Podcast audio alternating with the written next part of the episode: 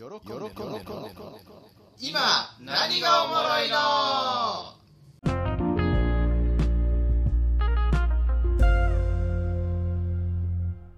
この番組はブロガーの喜んで、ゲーマーのイグとパルプンテマリム。この何者でもない3人が世の中のおもろいこと、今これが熱いよという話題を持ち回りで提供する、ゆるくて浅い複合エンター番組です。基本的にはジャンルを問わず、私たちが個人的におもろいと思うことを取り上げて皆さんにシェアしてまいります。初めてのポッドキャストなので、おそらく初めはドタバタ感、グダグダ感満載かと思いますが、じわじわおもろくなっていく予定なので、おもろい情報と一緒に我々の成長も過程もぜひ楽しんでください。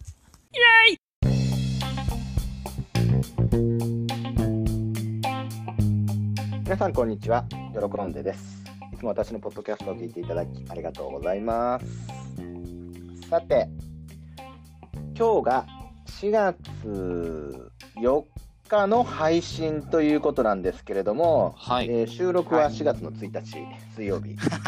そうですね。はい。盛大にばらしていく。まあ別にでこんなことを言うかっていうと、昨日ね、ちょっとショッキングなことがありましたね。ましたうね。ん。シムケンが死んじゃいましたね。ですね。いやー、なんか、うんなん、なんて言うんでしょうね。多分、この気持ちをショックって言うんでしょうけど、なんか、こう、今までいろんなその著名人が亡くなるニュースって見ることありましたけど、うん。なんか今までで一番こう、受け入れきれなかった感じしますね。うん、確かに。うん、え、あの人死ぬの？みたいな。うん死ぬとは思わなかったね。うんコロナでそう、まあ、コロナで、で入院、入院？とかな、なんかそんなニュース見て、ああ、ん大変だなぐらいに思ってたんですけど、そう日を明けずでしたよね。ですね。一週間ぐらいかな。うん。まさかなくなるなんて。うん。本当だって会社でさ、天気予報見ようと思って、うん。はい。ね、ヤフー開いたらさ、うん志村けん行くって書いてあってさ、もうん。う思わず会社で、えっ？って言っちゃったもん。でも言っちゃいますよね。ううんん。そういうジョークかなって思いますよ、最初。割と喜んでさ、あれ、会社でええって言ってる気がする。いろんなこと。いろんなことで。本当？全然自分では知らないんだけどさ。あそそうそうそうそうそうう。。まあ、その、それを受けてですよ。はい。そう志村けんさん亡くなって、実はさ、私の父親がね、うい明日から、はい千葉県なんだけどさ、実家が。千葉県から福岡に来てね、私の子供たちに会いに来る予定だったんですよ。はいうんうんもうギリギリまでもう来るんだ、もうね、来るって言ってたんだけど、とうとうね、今、成田空港もさ、羽田空港もさ、また20人ぐらい感染者があの見つかったって言って、なんか危険だからさ、今回は見送ろうって。あらまやめましたよ。あ仕方ないですね。うんですね。まあ、あと、こんだけ自粛ムードだからうね、ん。まあ残念なんですけど、はい。まあ、早くコロナ収まってほしいですね。ですねそう。ですね。さあ、セカンドシーズン、はい。映画3週目なんですけれども、はい。はい。先週から今日までの間、映画見ました？どうですか、ゆうべさん？えーっとね、まあ、映画館では見れてないですけど、うん2本ほどえ、すごい。すごいね。見ましたと見ましたっていうか、まあ、見直したというか前回アベンジャーズの話をねちょっとさせていただきましたけど、うんあのアマゾンプライムビデオ加入してるんで、はあなんか久々に原点回帰したいなって思って、うん。アイアンマンを見たんですよ。改めて一番最初に立ち返って見てみたいなって思ってアイアンマンを見て、やっぱ面白いなって噛みしめたのとあと、まあ今日ちょっと触れようかなと思ってるんですけどあのイインド映画で割と日本でも結構人気だった作品があってほうほう。うん、それをちょっと一作3時間近くあったちょっと長いやつだったんですけど、すごい。えすごいそれね。をな見ましたね。うんインド映画行った行きましたか？いいやね、まあ、詳しくは後ほど触れますが、インド映画って、でも面白いですよ。うん。日本にやってくるインド映画って、大体、その、面白いやつがやってくるから、うん、インド映画で日本で見れるものって言ったら、多分大体面白いはず。えー、私、あの、ツイッターでね、はいアンケートを取ったんですよ。ああ、はいはいはい。好きなのはどれっつってね。うん。ハリウッド映画、邦画、インド映画、う。インド映画。ヨーロッパ映画。まあ、1位はそりゃ、ハリウッド映画ですよ、うん、2位がねなんとヨーロッパ映画。フランス映画とかさ、イタリア映画。あんま知らねえけどフランス映画なのかな？ヨーロッパ映画っつったら、で3位が方が20%、うん、でインド映画、うん3.3%。3.3%。インド映画人気ねえなと思って。いやいやいや、それはまあまあまあまあまあまあ、単純に認知度の差がと思いますよ。そうだね。あとさ、好きなのはどれって言ったから、うん、まあ見たことのある中で探すもんね。普通はね。興味あるのは何っていう質問だったら、ちょっと違ったそうですね。まあそれでも、やっぱり認知度は低いと思うんでね、そんなトップではないと思いますけど。なるほど、なるほど。トップ、トップなかな。いや、なんかすごい、トップなんかすごい俺がインド映画をめっちゃ推してる人みたいになってますけど、そんな、そんなんじゃないですかね。あのー何を隠そうね、まあ、今回、テーマがね、はい笑いたい時に見る映画一作じゃないですか。そうでしたね。うん。ですよね。私ね、このポッドキャスト始まって以来、初のポッドキャスト始まった以来初の。パス、パス？パス、パスって何ですか？うんえーパスっていうのをね、ちょっとやってみようかなっていうどうどうでしょすごいめっちゃ前向きな取り組みみたいになってますけど。なんでパスなのかっていうところはね、えー本編で話しましょうかね。は。はいい。はい。じゃあ、本編行きましょう。いってらっしゃい、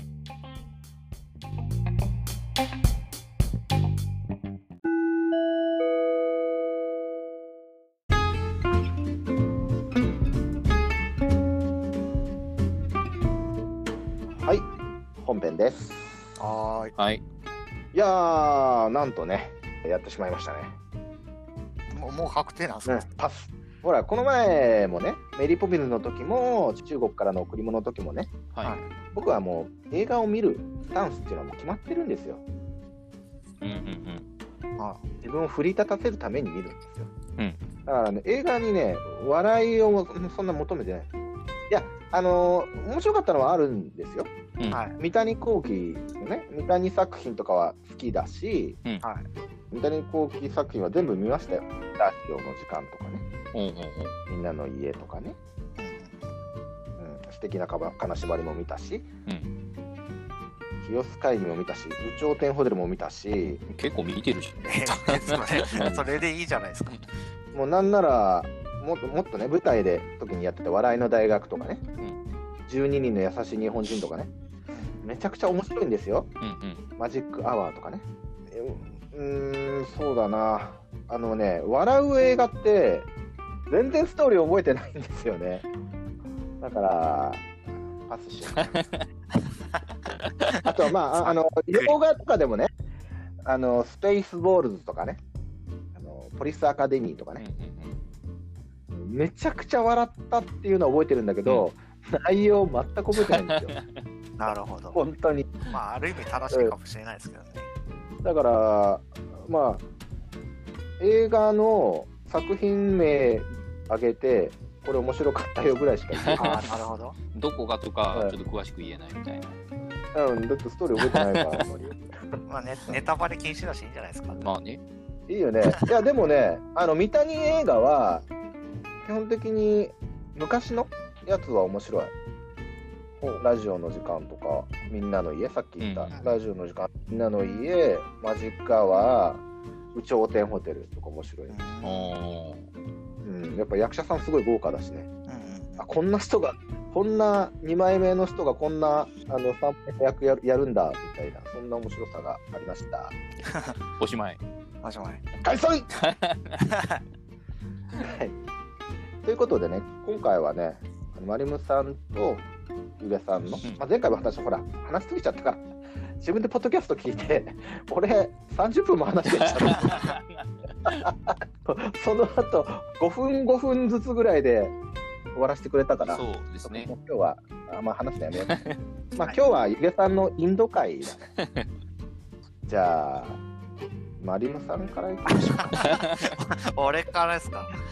マリムさんもちょっと短そうだしな。ちょっと心の準備してなかったので、ちょっと待ってくださいね。えーっとですね、笑いたい時に見る映画か。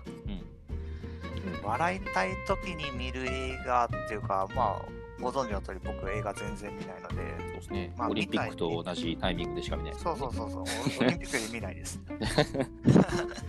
笑笑った映画っていうカテゴリーになっちゃうんですけど、うんうんうんえっと、クールランニングっていう映画ですね。ジャマイカの？そうです、そうです。うん。あれ、ジャマイカでしたっけ？ボブス、え？ジャマイカです。ボブス？ボブスレーですね。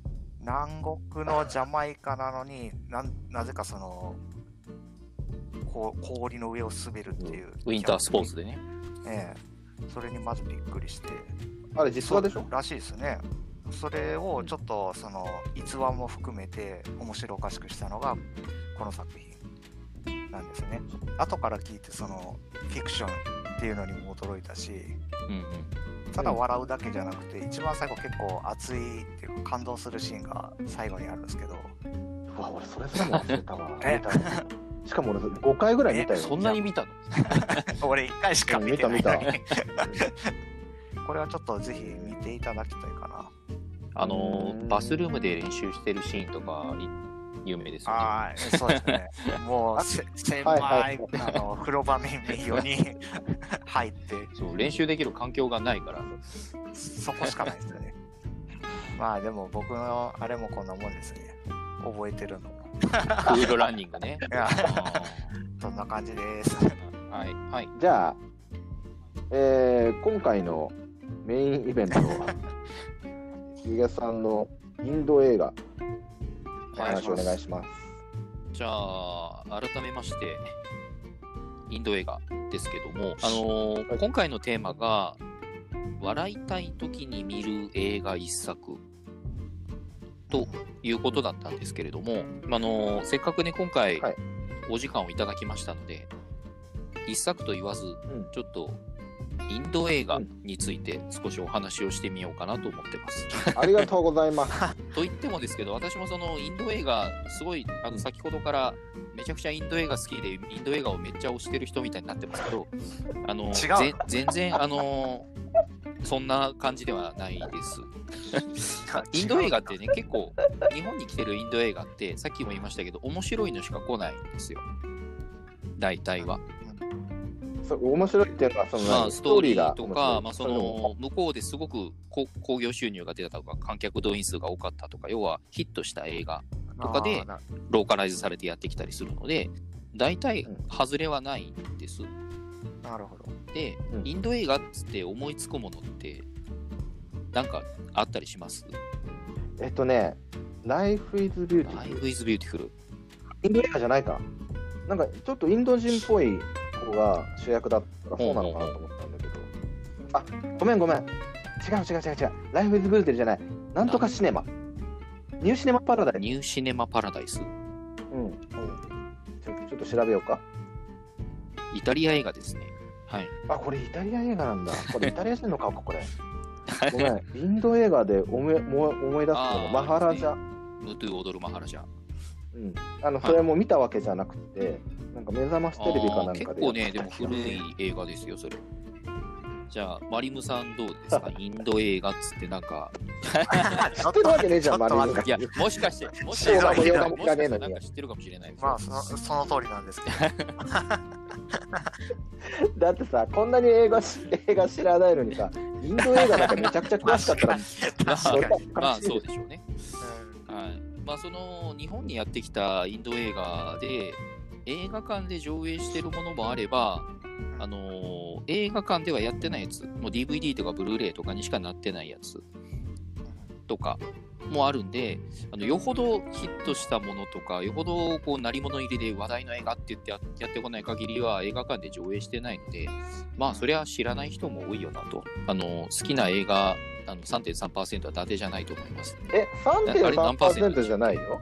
13点、あ、失礼しました。13.3%。1が抜けてたんですね。はい、13.3%ね。まあ、あの好きな映画でアンケート取った時に13.3%ということで、まあ、知名度的にはそんなもんかなと思うんですけど、最近見た映画、まあ、前回の収録から1週間どうでしたかっていう話をさっきしましたけど、まあ、その中で私一作見たんですよ、インド映画。はい。あの今回話すにあたって、はいあちょっと話題作ぐらい抑えとくかなと思って、ちょっとこう人気の高いやつを見たんです。で、あのー放題できっとうまくいくっていう映画なんですけど、聞いたことあります？一人でできるで できるもん。うん、それはそそんな感じまあ、そんな感じでは全然ないですね。はい、この映画が、あの2009年公開の映画でちょ、ちょっと古いんです。で、これが公開当時のですね、インド映画の歴代興行収入でトップを記録した作品で、インド映画って本当にたくさん作られてるので、その中での歴代興行収入、この時点で、まあ、トップを記録したらしいです。お340億円って。すげえよ。340億円。はあ。340億円。ちなみにね、天気の子が100 140億円で、うん2019年の邦画興行収入第1位だったから、うんうん。3倍これ。よりも200 200億円高い。まあ、ざっくり3倍ぐらいですね。うん、すごいですね。すごいねい。やこれすごい話題作だったんです。で、あの、インドの、インドアカデミー賞っていうのがあって、で、はいそれがその2009年公開の映画で、その翌年のインドアカデミー賞で16部門受賞作品と16いうことで、まあ、かなり向こうでも評価の高かった映画だったんですよね。すごいな。そうすごいんですよ。ますごいねあ、。ざっくりその映画っていうのが、まあ、大学生時代の友人を探しに行く男性3人組の旅の道中の様子っていうのを中心にしてその大学生時代のエピソードその消息がつかめない友人を中心としたいろんなエピソードと振り返りながら旅をしていくみたいな感じの話なんですけど、まああの笑いあり涙あり。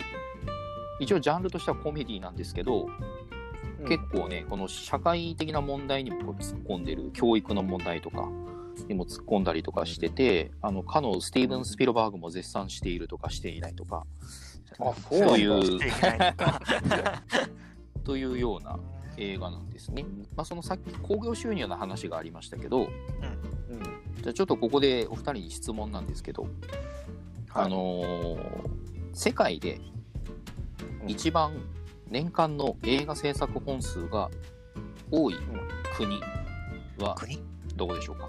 えあ、俺ね、純粋に答えるってことがね、できないタイプの人間なんだよね。ー、どういうこと？そうやそうやって聞くことはって考えちゃうタイプなんだよね。ああ、なるほど。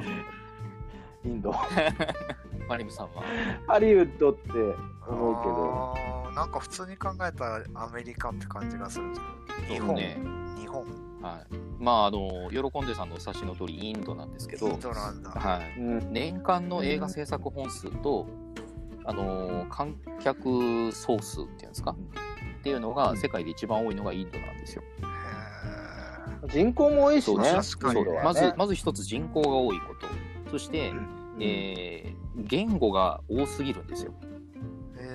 週ごとに使ってる言葉が違ったりとかして、あのーこ単純に言語の数だけで言ったら100を優に超えてるらしいんですね。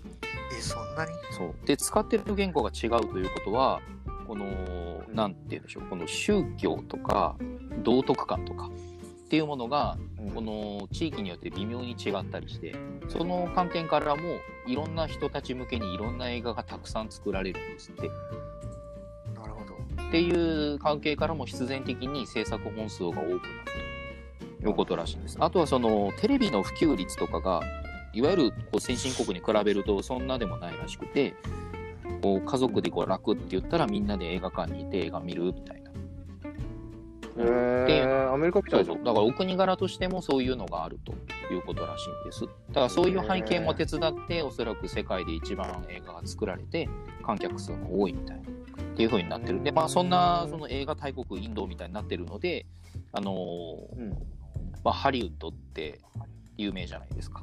うん。をあのハリウッドとあとその映画を主産業としてるあのインドのムンバイって都市があるんですけど、そこがあの昔の旧名称だとボンベイっていうんですね。あはいはいでそのボンベイのボとあのハリウッドをこう合わせて作られた造語がボリウッド。これをボリウッドっていうのがあのインドの映画産業のことを指している言葉なんですね。へはい、え。ボンベイってボンベイサファイアしか知らないや。ボンベイサファイアあ、お酒です。うんあかっこいいよね、あれね。かっこいいですよ。もうほんと透き通った水色だよね。あ、へえがすごい綺麗なんですよね。あそんなのあるんだ。あ、うんまあまあ、この話は置いて はい、というわけで、まあ、映画大国インドというわけなんですね。で、うんまあ、そんなインドで、まあ、作られる映画の多分具体的なタイトルは分からなくてもお二人というか一般的なイメージであると思うんですけど、おそらくあの歌って踊るとうんとにかく歌って踊ると。であの実際のところ例えば2時間ぐらい映画があったとすると大体40分ぐらいはミュージカルシーンが入るらしいんですよ。あもうもうあ。向こう40分。もう向こうで作られる映画はだ大体ミュージカルシーンが入っててっていうかもうそれがないとインド映画じゃないって言われるぐらいなので必ず入っててそれが全体の3割程度を占めるそう歌って踊って、で、まあ、そのもちろんミュージカル映画って別にインドだけの話ではなくてそれこそインド映画とかにももちろんあるでしょうしその古き良き名作で言えばそれこそサウンド・オブ・ミュージックとかもそうなんだと思うんですよ。で、まあ、インド映画の特色はもちろんそのミュージカルシーンなんですけど特にその華やかさがすごいというか、なんて言うんでしょうねもうこういろんなシーンで歌とかダンスとか入るんですよ。で特にうん。やっぱりその見てて何作か見てて思ったのはその主人公とか登場人物たちの感情の高ぶりがある程度ピークに達するシーンでこう流れ曲がおもむろに流れてきておもむろにダンスが始まるという感じなんですけど 特に特に楽しいとか嬉しいとかあとうん。愛とか恋とかっていうそういうこうポジティブな感情がすごい働いた時にパーッと華やかな演出とともに軽快な曲と歌とダンスとでシーンを盛り上げるみたいな。ああ、そんなのがあったんですね。そうだからこう例えばなんか例えばですけど思いを寄せる女性がいたとして、その女性と目が合ってニコッと笑ってくれたわ嬉しいみたいなことにもなろうものなら月は大きく輝き花びらは舞い。散り絹のベールは舞い 素敵な音楽が流れて もうどこから現れたかわからないモブがいっぱいやってきてわーっとみんなで踊って心情を語るみたいな。そんななんかあんまりインド人のさ、イメージと合わないよインな。ド人のイメージってどんなんですか？インド人って、なんかこう、ほら、頭いいよく言いますね。はい。であんまりこう、笑ってるイメージはないな。あーカレー食べて。カレーカレー頭がいいカレーっていう。急急に感想が小学生みたいになってる。まあ、でもですね、その歌って踊ってっていうのがなんでなんだろうなって思ったんですよ。そもそも、まあ、ミュージカル映画そのものを否定するような話になってしまうんですけど私もその、うん。ミュージカル映画全般をそんなにまだ見たことがなかった時に「えなんで歌うの?」とか「なんで踊る人？ハモリみたいなんで踊る必要あるのかなって思ったんですけど、まあ、見慣れてくると、うん。あ確かにこれはそういう表現なんだなというのが分かってきたんですが、まあ、インド映画がその全部と全部そうなんですよ。もう作られる映画全てそうらしいんですうん。日本にやってこないのもあるからわ分からないのもありますけど、うんうんでそれがなんでなのかっていうのが、うんうんうん。その実際にインドの方に尋ねたっていう記事を見かけたことがあるんですけどほ、まあ、はいはい。その彼らの生活の中にもう本当に音楽っていうのがすごく身近な存在らしくて。そうあの音楽とかダンスとかですねヒンドゥー教ですかね、ヒンドゥー教の神様とかっていうのを見てみると、例えばシバっていう神様がいるんですけど、シバ神。まあ、あの紫色の肌の色をして手がいっぱい生えててみたいな。まあ彼も、あの舞踏の神なんですよ。そのマイダンス。とかっていうそのしそうっていうのも多分彼らの生活に根付いてるところから生まれた神なんだと思うんですけどあーそれだね。だから彼らの生活の中中ではリズムを刻んだりこう感情を表現するのにダンスをしたりっていうのにはそそんななんか日常からかけ離れたものではなくてすごく身近なものなんですって。だからあのみんなの娯楽である映画には必ずそれが登場するみたいなってことがあるらしいんですよ。あだから見る映画見る映画そうなんだと思う。なるほど、なるほど。でまあ笑える映画っていう話だったんですけどあのーインド映画ってね結構その表現がすごいなんて言うんでしょうね。いやいやそうはならんやろみたいな表現の仕方をするところがあるんですよね。へものすごいオーバーに表現するというか、まあ、そのさっきのちょっと胸がときめいた時のシーンとかもそうですけどそういったところをはじめとしてものすごいオーバーに表現するともうそれがまず楽しいんですよね。でそれとともに感情の盛り上がりに合わせて楽しげな曲がかかってきたりとかするのでなんか自然と体もリズムを刻んでいたりとか、気が付くと口元揺れてたりするんですよ結構。えなんでわーってこう腹を抱えて笑うっていうよりは楽しいなっていうようなもちろんコメディシーンもあるんでそういうわははって笑いもあるんですけどね笑いのツボは一緒なの？すね。笑いのツボね。そうそこもあの見てて思うところなんですけどまあ大体その日本人の感覚で見ても面白いなと思うものなのでそんなにツボツボはずれてないなと思います。そんなになんかインドのことがわからないと全く笑えないみたいなのはないです。うん。でもその見てる中でやっぱりインドの人が作ったインドに向けた映画だったりするのでこの結構ね向こうの生活の様子とかが垣間見えるのも面白いなと。その我々が見慣れてる映画って大体は邦画か洋画だと思う。大体は。だから日本の風景とか日本の生活水準とかはなんとなくわかるしアメリカのニューヨークの街並みとかそこで暮らす人たちがどんな格好をしていてどんな家に住んでるとかなんとなくイメージあると思うんですけどじゃあインドってどんななってんの？って多分分かんないと思うんですよ見たことないと。手でカレー食ってるのしかわかんないな。とかなんかターバンターバン巻いてるとかねあれ、え、食わなくなったらしいスマホが普及して。なんかね、えーそういうのあるらしいです、ねから手で食。わなくなった。え え まあそれもその、ね、ご家庭によってはまだまだちゃんと手で食べるんでしょうけどー、知らんない。でもまあそんな、まあ、そういう食事も含めてですけどね。食事とか服飾とか生活のうん。この様子とか。っていうのがこうありありと描写されているのでそういう意味でもあの興味深いというか、ああこんな感じなんだインドとか道徳観とかに関してもそうですけどあこういうのをいいって思うんだなとかこういうのを不快だって思うんだなとかとかっていうのが見えたりするのもまたちょっと異国感があって面白いんですよ。なるほ結構、はい、踊りとかがさ、まあ、さっきのそのはいはいはい。踊りの神様？ど。そうですね舞踏の神様まあダンスですね。っていうのでしっくりきたけど、あの生活の中に踊りが入ってるんだろうね、そうなんでしょうね多分ね。あの沖縄とかがさ、うんそうじゃん。なんかあるとさ、いきなり踊り出したりするじゃない？えー、ですかなん。だ。なんかほら、あの飲み会とかだったらいきなりカチャーシー、カチャーシーって踊り出してそうなんですか？まず、まず、へー間違いなく踊るよ。そんな感じなの。はいそれで思い出したんだけど、アメリカに住んでた時に、隣がインド人で、ある時ね、インド人にパーティーに招待されたんですよ。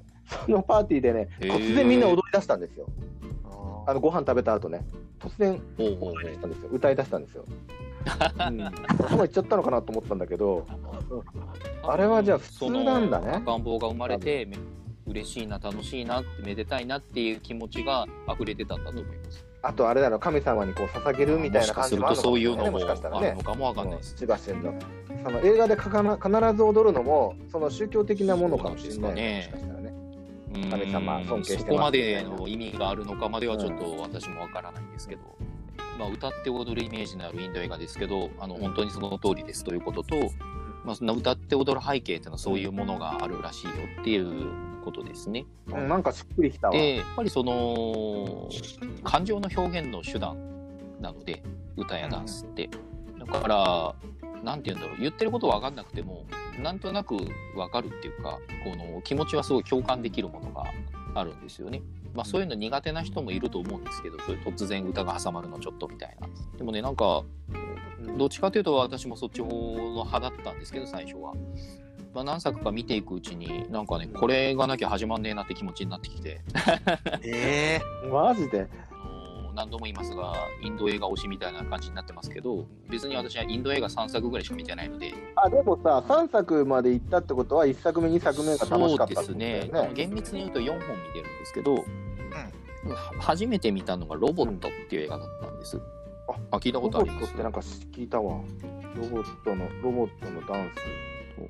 ロボットっていう、まあ、実はインド映画っていうのがあるんですけどとある博士が作ったハイテクロボットが人間に恋をしてでどんどんその人間みたいな感情を抱いてでそういうストーリーから始まるんですけど実際にそのロボットと売り二つの男性がいてその男性を模して作られたロボットっていう設定なんですけどなんだろうなと思って見たんですけどいやまあ面白かったんですよ。まあコメディとしてっていうのもそうなんでしょうけどなんかもう迫力に気をされるっていうんですかね、まあ、さっき言ったみたいなその表現がもうとにかく突き抜けるシーンが多々あるのでこうもうツッコミ役のいないボケみたいな感じですね。いやいやいやいやいやいやいやあそうはならんやろみたいなところもとことん突き進んでいてもうなんか逆に痛快みたいな。ファンや鈴木と親父ダンサーズがさ、なんかすごい一生懸命踊ってるけど笑えるみたいなそういう感。じのいや別に歌とかダンスのシそんな感じ？ーンが面白いわけではないですそれはそれで楽しいんですけどまあぜひ見ていただけたらなと思いますけど、まあ、そのロボットを最初に初めて見たんですね次に見たのがこれあの日本にやってきてねかなり話題だったんで聞いたことあるかもしれないんですけどバーフバリ全然知らないよ。全然わかんない。知らない聞いたかこともないわ。でバーフバリが2本あったんですよ、日本。2本。あのそう前編後編あってバーフバリ伝説誕生っていうのが1作目でバーフバリ王の凱旋っていうのが2作目。王。の凱旋ですね、まあ、これ、はなんて言うんでしょうね。バーフバリっていう名前の主人公がいるんですけどあその人の名前なそうんだこれ。そうでその主人公が、まあ、どういう生まれでどういう生まれの秘密があってそしてどうなっていくのか、まあ、それを2作にわたって描いたものなんですけど1作あたりまあ2時間ぐらいあるんで結構長いんですけどね。長いっすね。長いんですけど いやまあこれも面白いんですよ。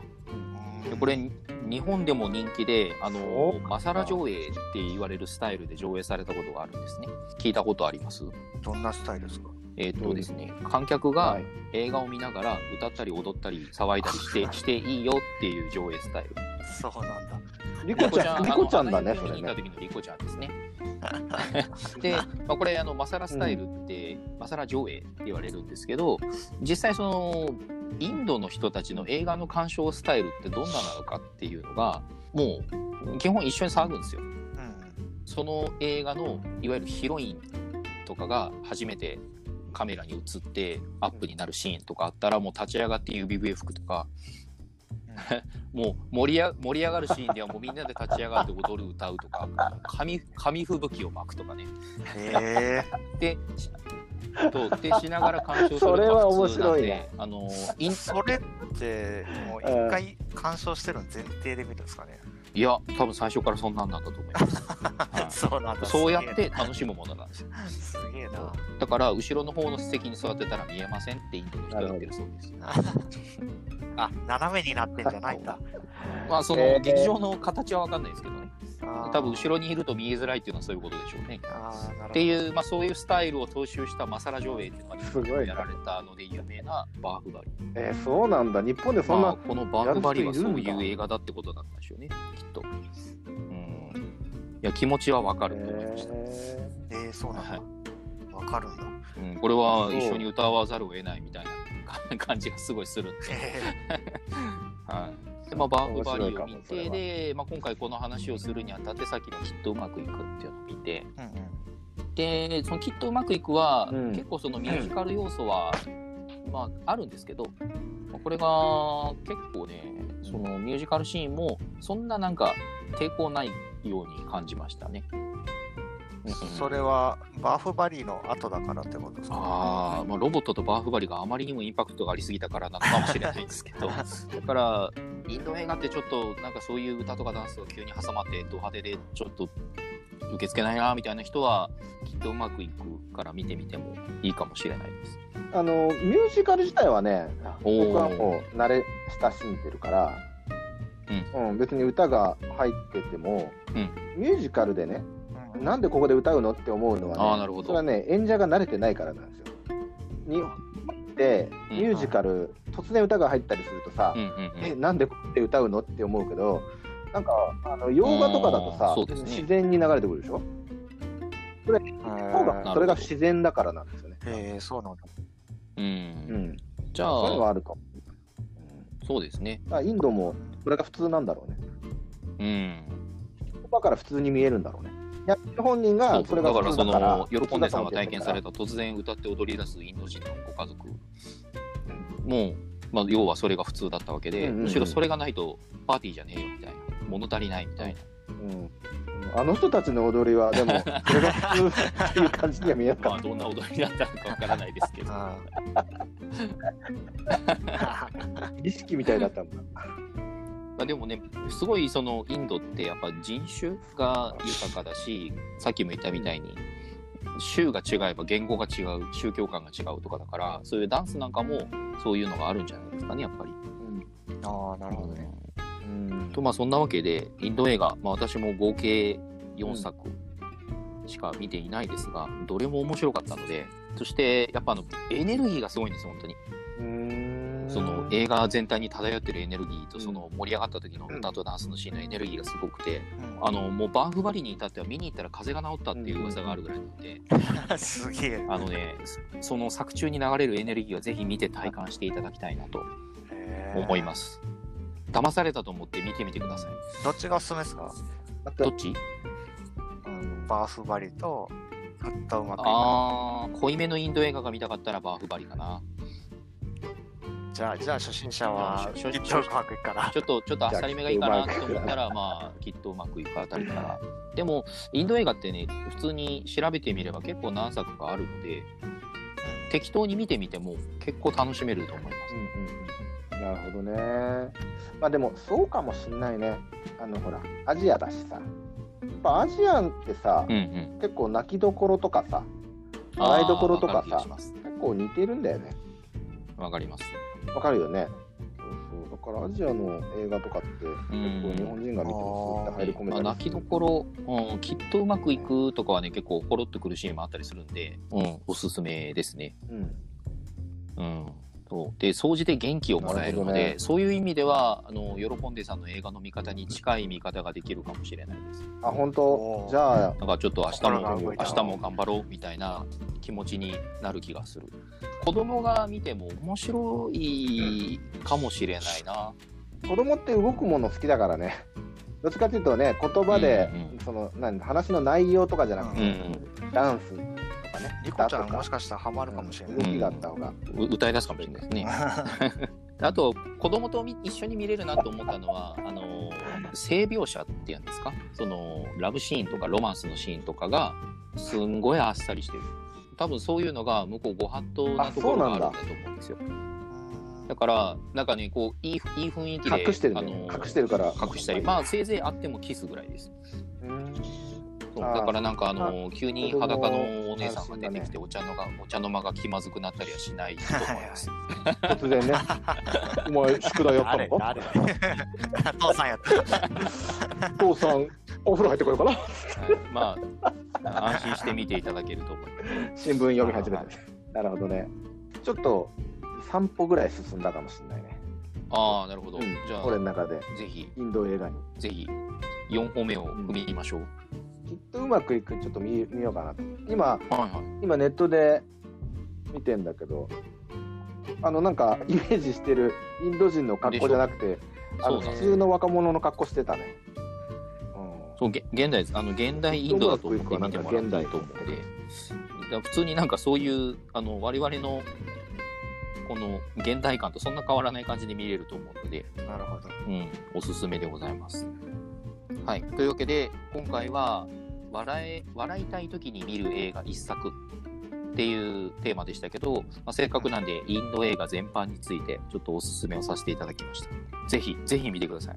そして、見る見る。感想を聞かせてください。そして、何度も言いますが、私は別にインド映画推しではありません。アイアイアンマンでしょ？あ、アベンジャーズか。アベンジャーズ、あの、ま、マーベル・シネマティック・ユニバースが大好きです。はい。なるほど。ありがとうございます。来週は、泣きたい時に見る映画。まあ、泣きたい時に見るじゃなくて、まあ、泣けた映画でもいい。それもう俺、お実は昨日リメンバーミー見ちゃった結構話題でしたよね。ベイベー泣きましたよ。時か。覚えてないなインド映画かな。マジで。いろいろありますストーリーに泣くだけじゃないですからね、泣きたいのに。僕はほうほうほう。ストーリーに泣くっていう感じじゃないのをちょっと言おうかなって思ってます。は来週も楽しみにしてください。ありがとうございました。じゃあ。今日はどうもありがとうございました。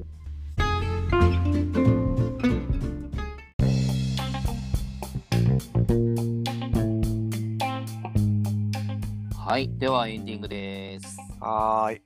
お疲れ様でした。おは疲れ様でした。いということで、まあ、今回、だいぶあの想定外に私喋らせていただいたんですけ頑張りましたね。ど、頑張ったっていうか、あのインド映画に対する熱い思いを語っていたら、普通にそんな感じになりましたね。素晴らしい。はい。よかったよかった。はい、インド映画推しではないんですけど。ということで、まあ、今回ね、その、まあ、我々のこのポッドキャストは、うん基本的に喜んでさんが、まあ、構成を考えて、第1週目は何がテーマでとか、第2週目は何で、そして来週は泣きたい時に見る映画みたいなのは全部、喜んでさんがね、あの構成考えて、ね。あの事前にね何について喋るとかっていうのもある程度固めてきてくれてるんですけど、今回のね喜んでさんのこのいやー、ひどかったね。なんていうんですかねテンション うんあの 自分で考えたくせにと 我々も思わざるを得ないほどのこの低めのテンションで始まったこの今回のポッドキャストでしたけど喜んでさんいかがでしたか今回？で今回はね、ちょっと今週ね、私事で申し訳ないんですけど、はいいろいろあったんですよ。まあ、なるほど、ねバタバタしねてま、すちょっとね。家族はあの病気するわ、父親はここ来たがってるのにやめようって言って、ちょっと申し訳ないなって思ってたりとか、うん。志村けんは亡くなるわ、ちょっといろいろあってね、そうね。もう準備なしでいこうって、ゆげさんが話してくれるから、まあ、丸投げですよね。あはい。まあ、たたまに。本当にもう、まあ、します。まあそういうのもあっていいんじゃないでしょうか。おかげで私もあのーこのいまいち認知度の低いインド映画について多少なりとも興味持ってもらえたらいいなって思えて結構喋れたんでね、よかったかなと。マリムさんはどうですか？今回いかがでしたか？はい。今回ですか？まあ、とりあえずそのインド映画というか、インインドの人の見方が変わったというか、なんか全あんまり想像できなかったけど、そんな歌とか踊りとかそういうのが好きだったんだっていうのが分かってよかったなと思いましたね。ああ、なるほど。見ましょう。バーフバリ。うん はい。それと、きっとうまくいく。きっとうまくいく。ちょっと今、Amazon プライム見たら見れるみたいですね、これ。今無料で見れるんで、ぜひ。見れますね。はい。ちょっと、ああ、そうなんだ。ポチッと押してみようかな。はいでもアイあのアイアン、アイアンマンも見れるんですよね。アイアンマンも見れますよ。どうしようかな。あの全部見たらいいよ。そっか。はい。てなわけで、まあ、今回はそういう感じで、はい。はい、笑いたい時に見る映画一作ということでしたけれども、まあ、来週ですね、えー今度は逆の感情を泣きたい時に見る映画ということでね、まあこれはまた具体的にどんな話が飛び出すのかっていうのはまた来週お楽しみにということで、はい。それではですね、喜んでさん、はい、はい。来週はたくさん映画についてお話を聞かせていただけますか？喜んで。